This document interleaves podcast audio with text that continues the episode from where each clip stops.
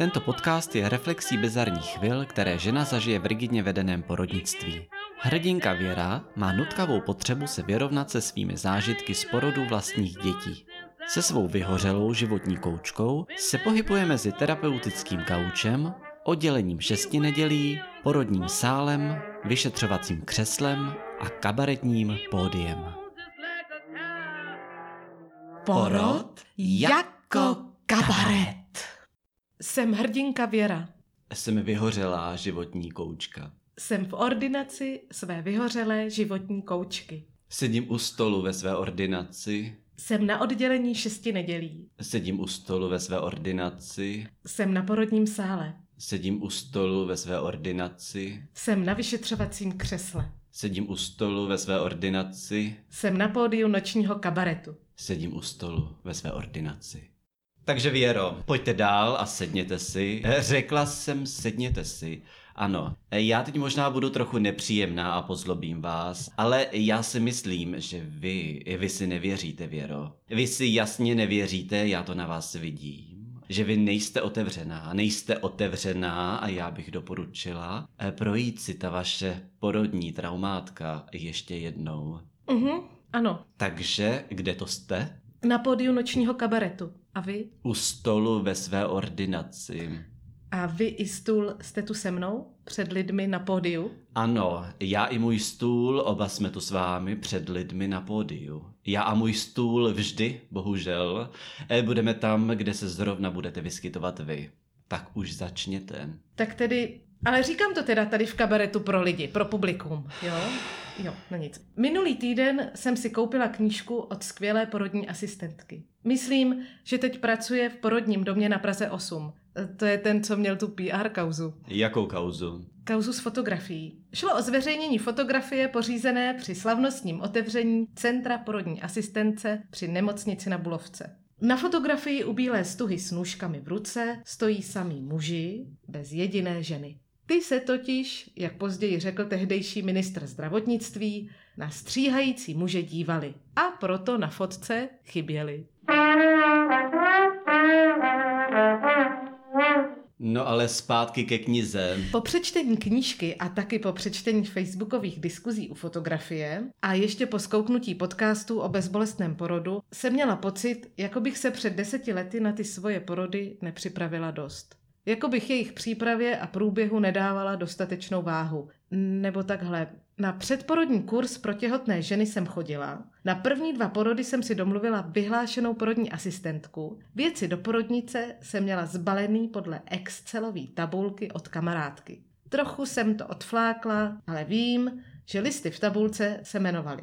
Věci do tašky do porodnice pro ní, věci do tašky do porodnice pro něj, věci do tašky na oddělení šesti nedělí, věci na odchod z porodnice domů a věci na doma po příchodu z porodnice domů. Dokonce jsem si poprvé v životě koupila župan, ale stejně zpětně mám pocit, že jsem proto měla udělat víc. Aha, a co jste měla udělat? Měla jsem se do toho víc položit. Celou dobu prvního těhotenství jsem se snažila držet si odstup. Protože v naší společnosti, jakmile žena otěhotní, už z ní není žena, ale těhůlka, která předtím byla čekálkou a snažilkou a která mluví pouze v množném čísle, a to buď o manžovi, nebo o mimískovi, nebo o obou dvou naráz. Dnes po deseti letech přemýšlím, proč jsem to považovala za takový problém. Hrozně mi nevyhovovalo, když se kamarádka celá třásla, aby si mohla porovnat údaje v mém a v jejím těhotenském průkazu. Zuby nehty jsem se držela své autonomní pozice ženy, ne někoho, komu ostatní bez okolků sahají na břicho. A co teda dneska vidíte jinak? Mm, teď zpětně mi nepřijde špatný, když to ženu pohltí. Když si píše deník, nakoupí milion knih o porodech, když se fotí polonahá s břichem převázaným mašlí, když si na nějakém pregnant webu zaregistruje datum poslední menstruace, aby jí začaly chodit každý týden e-maily s popisem, co se zrovna ten který týden v jejím těle děje. To mimochodem znamená, že v den vypočítaného porodu vám přijde e-mail dnes rodíte. A mrzí mě, že jsem se ofrňovala nad akcemi, kde ženy meditují, chystají si svůj porodní plán, a kde diskutují o tom, jak co nejlépe zapojit partnera. No ale tak vám byl, kolik vám bylo? dvacet osm. dvacet osm let a tohle všechno vás štvalo? A Věro, není to tak, že jste potom ve skrytu duše toužila? Nevím. Prostě mi tyhle věci přišly trapný. Skákalo to na mě z Facebooku, ze všech možných časopisů, z diskuzních for. A vy jste si myslela, že zůstanete nad věcí? Ano. Chtěla jsem. Lichotilo mi, že mi moje kamarádky říkali, že nemám mlíko na mozku a že chodím na koncerty a že neřeším, jak si po porodu připravit z placenty posilující smoothie. Věro, možná, že jste nepřijala svoji roli budoucí matky. A jaké tedy bylo vaše první těhotenství, Věro? Vzpomínám si, jak jsem šla na oběd se svým dávným exloverem a zmínila se, že čekám dítě. Posteskl si, že kdyby mohl být na chvíli ženou, chtěl by zažít... Sex? Ne, těhotenství. Taky jsem si myslela, že řekne sex, ale řekl, že by chtěl zažít, jaké je to být těhotný. Takže good luck. Ráno vstát, dojít si na záchod, pak se na několikrát vyzvracet do vany, protože u ní se člověk může daleko lépe předklonit, pak si chvilku poležet, k snídani si dát játrovou paštiku a rajče, pak jít do práce, vypít tři hrnky černého čaje s cukrem, k obědu si dát kus hovězího bez omáčky a bez přílohy, odpoledne a večer na všechny házet podrážděný ksichty a pak jít spát. Aha, měla jsem pravdu. I vy, Věro, vy jste odmítala přijmout tuto životní změnu. No, to je podpásovka. Zvracela jsem kvůli přemíře estrogenů. Ale děte. A teď k prvnímu porodu. Kde jste teď? V porodnici v Krči, kolem osmé hodiny ráno. Mám odteklou plodovou vodu, můj přítel mě přivezl autem, které nám den předtím půjčili sousedé z našeho činžáku. Domluvená Dula s námi počítá, také jede do porodnice. V autě se mi kontrakce rozjeli naplno, takže stěží vycházím schody a zvoním na venkovní zvonek příjmu. Do ordinace tak tak dojdu. Postarší sestřička se na mne několikrát otočí s výrazem absolutního pohrdání, pak volá doktorovi a s notnou dávkou otrávenosti dodá: ale pane doktore, to nebude tak žhavý. Je to primipara.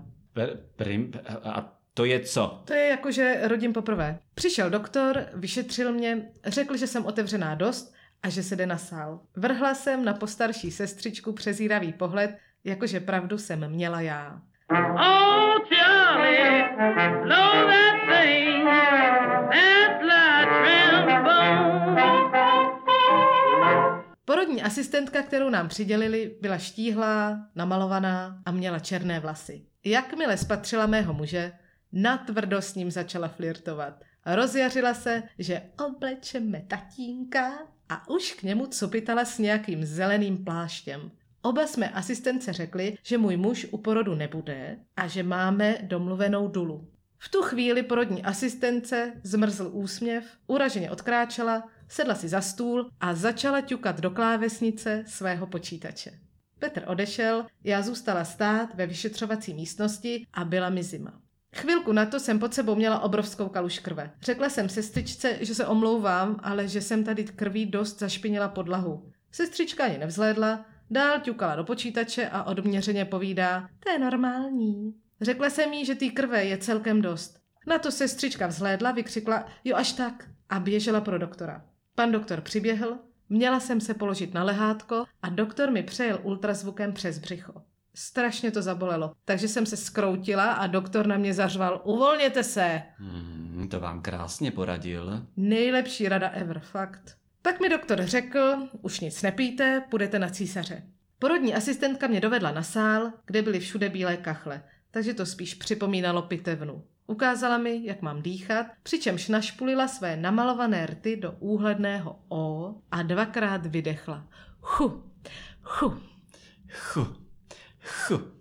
Prostě děs. Byla jsem na porodním sále sama, bylo mi zima a říkala jsem si, že jestli mám umřít, tak tady fakt nechci.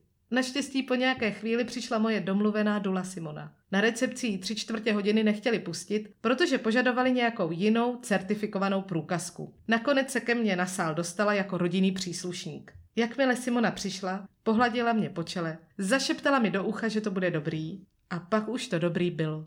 Dala mi přesně to, co jsem potřebovala. Dotek, teplo a klid.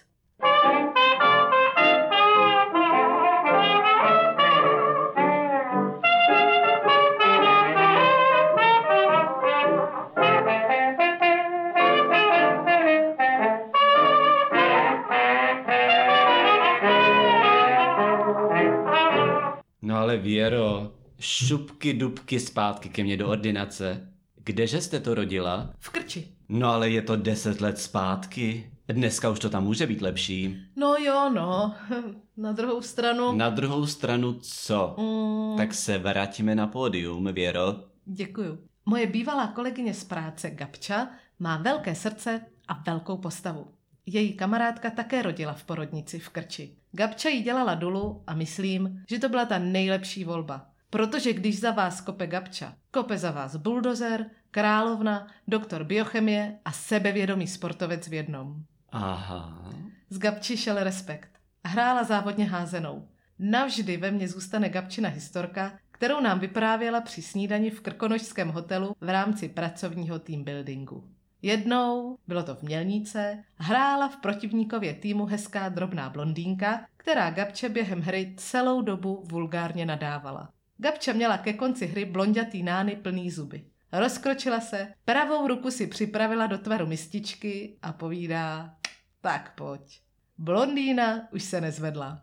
No a co s tou Krčí? Gabča Krč zhodnotila tak, že se tam od dob krále Klacka nezměnilo nic. Se svou kamarádkou byla na sále sama, porodní asistentka do pokoje ani nechodila. Takže když Gabča naznala, že dítě její kamarádky bude za chvilku venku, šla do místnosti asistentek říct, že už by za její kamarádkou měl někdo přijít. To určitě ještě vydrží, kysele se usmála asistentka. Na to se Gabča rozkročila ve dveřích. Já vám povídám, že vy teď hned vstanete a půjdete se mnou na sál. Asistentka ani necekla, vstala a šla za Gabčou. Pár minut na to mimino spokojeně vylezlo ven.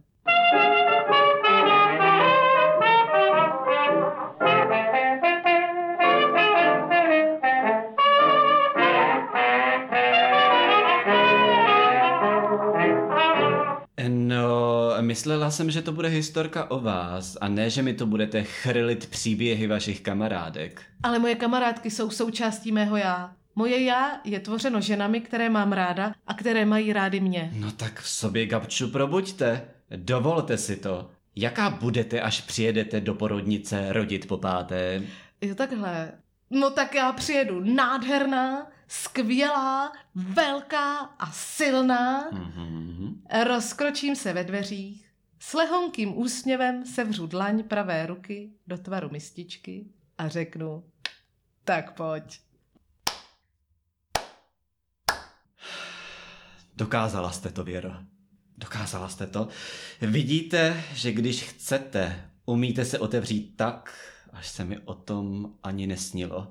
Beru to jako svůj osobní úspěch. Až na to šaškování jsem s vámi spokojená. A publikum, publikum, vy už, Věro, nepotřebujete. And he would break a-